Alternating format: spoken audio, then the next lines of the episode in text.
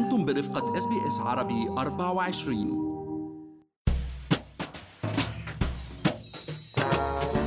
مع بداية العام الجديد كتار منا قرروا يفتحوا صفحة جديدة وبعضهم فعلا أخذ خطوات لإدخال تحسينات على الصحة والمسار المهني والحياة المالية. وصرنا نعرف بهذا البودكاست بهمنا كتير الحياة المالية. لهيك رح نحكي أنا مرام إسماعيل والمحلل الاقتصادي عبد الله عبد الله عن أفكار لتغييرات ممكن ندخلها على حياتنا المالية لتساعدنا بالوصول إلى أهدافنا المرجوة بالنسبة للاستقرار المالي. بس خليني أذكركم إنه كل اللي بنقال بهاي الحلقة هو على سبيل المعلومات العامة. العامة فقط وليس نصيحة خاصة.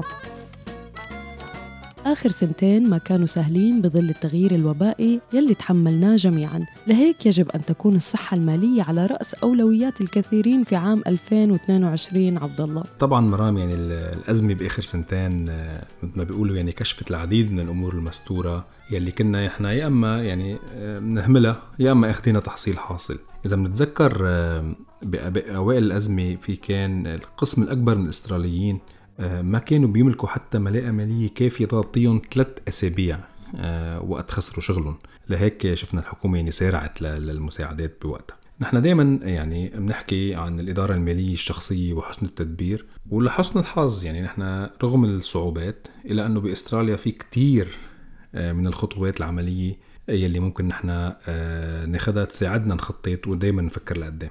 وأولى هاي الخطوات هي القيام بإعادة النظر بالشؤون المالية اليومية يعني الميزانية وخطة الإنفاق والاستثمار الخاص ويلي يعتبروا الأسس الخمسة يلي بنقدر نبني عليها الأمن المالي والاستقلالية. وبما أنه الأمور والظروف عم تتغير مع مرور الوقت نحن بحاجة مع بداية هاي السنة وكل سنة أنه نقوم بتحديثات عليها أي نعيد حساباتنا. دايما آه، إعادة الحسابات ضرورية لأنه اليوم الدخل عم يتغير مرامي يعني يا أما شخص مثلا خلينا نقول آه، زاد زاد دخله مع ترقيات معينة أو أخذ وظيفة وظيفه جديدة أو أخذ بونus مكافآت أو ممكن يكون نقص هذا هذا الدخل من خسارة العمل بشكل كامل أو عدد ساعات العمل. وبنفس الوقت مش بس المدخول عم يتغير حتى الإنفاق طبعا نحن بيتغير يعني مع الزواج مع الطلاق مولود جديد مثلا إذا غيرنا مكان السكن زاد الأجار نقص الأجار إذا اشترينا منزل إذا دخل أولادنا على المدارس وغيرها كثير من الأمور اليومية اللي نحن بتحتم علينا دائما وبشكل دوري نعيد حساباتنا المالية.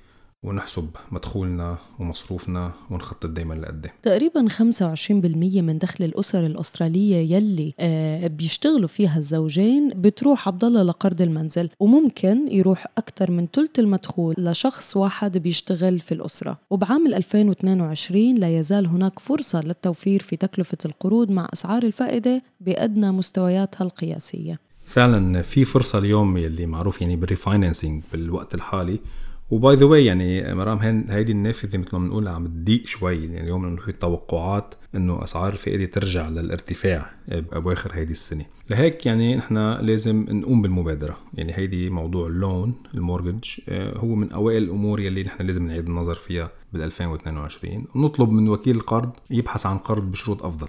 آه، يعني نحن ما فينا ما بنتوقع إنه ننطرهم للمقرضين هن يقدموا لنا أسعار مخفضة أو شروط أحسن. إذا نحن ما طلبنا هذا الموضوع. وخاصة إذا نحن مثلا اليوم ال loan to value ratio هو أكثر من 80% يعني قيمة القرض اللي باقي بالقرض آه، بتشكل أقل من 80% من آه، قيمة المنزل آه، بسعر السوق الحالي. مش بالسعر اللي إحنا اشتريناه فيه مشان هيك بس وقت نعمل refinancing بيرجعوا بيعملوا تقييم valuation لسعر البيت. إذا نحن سعر يعني المتبقي من القرض أقل من 80% من سعر البيت نحن فعلا بنكون بموقع تفاوضي جيد لنحصل على شروط أحسن وتكلفة أقل لهذا القرض. وكمان طريقة العمل الجديدة سمحت للكثير من الموظفين العمل من المنزل واليوم هاي الترتيبات أصبحت شبه دائمة بالنسبة للكثير من الشركات أي أنه العديد من مدراء الأعمال بيستجيبوا لطلبات الموظفين بالمرونة بموضوع الدوام. وبدراسة لشركة ميرسر الاستشارية حل طلب المرونة بالدوام والعمل من المنزل أول الطلبات يلي بيطلبها الأستراليين اليوم قبل أي فوائد تانية للعمل في أي وظيفة. فعلا آه، هي هذه ميزة كبيرة اليوم العمل من المنزل. يعني اليوم آه، إنه نتمكن آه، إنه نحن نقدر نسكن بمكان مش بالضرورة يكون قريب يعني من مركز المدينة. معظم اليوم في كثير من الأشغال هي متركزة بمراكز المدن بسدني وملبورن وغيرها المدن الكبرى. وبالتالي نحن بنقدر نوفر أكثر يعني بسعر الإيجار أو يمكن يصير عندنا قدرة نمتلك المنزل. خاصة اليوم إنه هالمنازل بهالمدن الكبرى مرتفعة بشكل كتير كبير وصارت الاوبورتونيتي إنه إحنا نقدر نشتري آه، منازل بهالمدن الكبرى مش بمتناول كثير من الموظفين اليوم بأستراليا.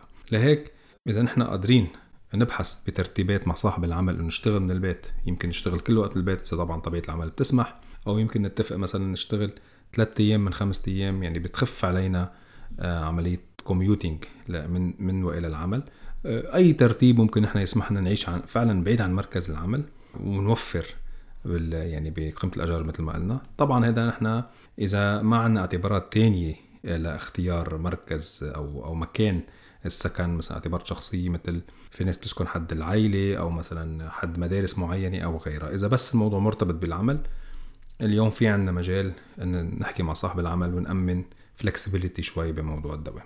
الموضوع الرابع اللي لازم نطلع عليه خلال عام 2022 هو السوبر وخاصة إذا كنا من الأشخاص يلي استعملوا إذن السحوبات اللي هي العشرين ألف دولار على دفعتين من صندوق المعاش التقاعدي لازم نفكر بطريقة لنعوض هذا المبلغ يلي خسرناه أو كمان اللي هي أهم طريقة عبد الله يلي أنت دائما بتحكي عنها هي ال self contribution صحيح مرام هذا موضوع كتير مهم يعني مثل ما بيقولوا I cannot stress enough قديش مهم إنه نحن نقدر نعوض إذا سحبنا مبالغ هال 10000 دولار اليوم؟ لأنه بكل بساطة فرضا as an example إذا اليوم شخص باوائل الثلاثينات سحب 10000 دولار هال 10000 دولار قيمتها حتكون 200000 دولار بصندوق السوبر وقتها هذا الشخص بيوصل لسن التقاعد؟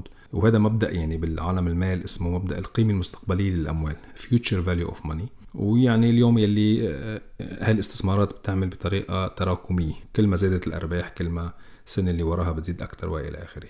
يعني اليوم إذا سحبنا هذا المبلغ لازم نعمل حساب بشكل جدي إنه كيف نقدر نعوضه بالكم سنة اللي جايين وخاصة خاصة إنه مكتب الضريبه اليوم بيسمح بهذه الإضافات دون زيادة ضريبية. يعني اليوم مبدأ الكاري فورورد unused concession contributions سامح فيها مكتب الضريبه إنه الأشخاص تزيد self contribution أعلى من المستوى اللي اللي هو 25 ألف دولار ك self contribution ومن دون زيادة ضريبية. أه، وهذا المفروض نحن نقدر نستعمل هذا الشيء لنعوض المبالغ المسحوبة. دائما كمان بامكاننا استشارة المحاسب المختص كما إنه نحن عملنا حلقة سابقة عن ال salary sacrifice تشرح لنا بالتفصيل كيفية القيام بهاي المساهمة للسوبر دون أعباء ضريبية إضافية. هلأ مرام من إيجابيات الفترة الماضية يعني خاصة للأشخاص يلي استمروا على رأس عملهم يعني ما خسروا شغلهم. صحيح مرقنا بفترات لوك داون وقعده بالبيت بس يمكن من إيجابياتها إنه في إنه في كثير ناس قدروا يوفروا مدخرات يمكن كانوا يصرفوا على أمور ما صرفوا عليها. هيدي المدخرات اليوم هو الوقت الصحيح نستعملها بالمكان والوقت والصحيح وبحكمة يعني مثل ما بيقولوا نستعملها بالمحل الصح. صحيح عبد الله. وأول شيء يعني الأشياء اللي لازم نحطها في بالنا سداد الديون يعني ذات الفوائد العالية مثل بطاقات الائتمان كمان الاستفادة من الخصومات للدفع المسبق للسنة بالكامل على أسعار التأمينات مثل السيارة والمنزل أو الرسوم البديلة يلي بتعطي خصم إذا دفعناها بشكل سنوي بدل شهري. وما فينا نكون عم نعمل حلقة مرام عن 2022 وما نحكي عن استثمار آه يعني إذا امتلكنا القدرة والمعرفة إنه نبدأ بعملية استثمار جديدة لهيدي المدخرات استثمارات بالأسهم ال exchange traded fund ال ETFs أو استثمار عقاري أو غيرها من الاستثمارات لأنه معظم هيدي الاستثمارات على المدى الطويل تعود بمردود إيجابي. وممكن إذا نحن معنا الوقت الكافي يمكن نبلش ب business صغير عنا إياه كفكرة ممكن نبلش فيه يطلع لنا income إضافي أو يمكن نطور business بلشناه. يعني ممكن حدا خلينا نقول ببيع شيء من البيت يعمل website. أي فكرة صغيرة استثمار هذه الأموال بشكل بمحل نحن بنفهم فيه.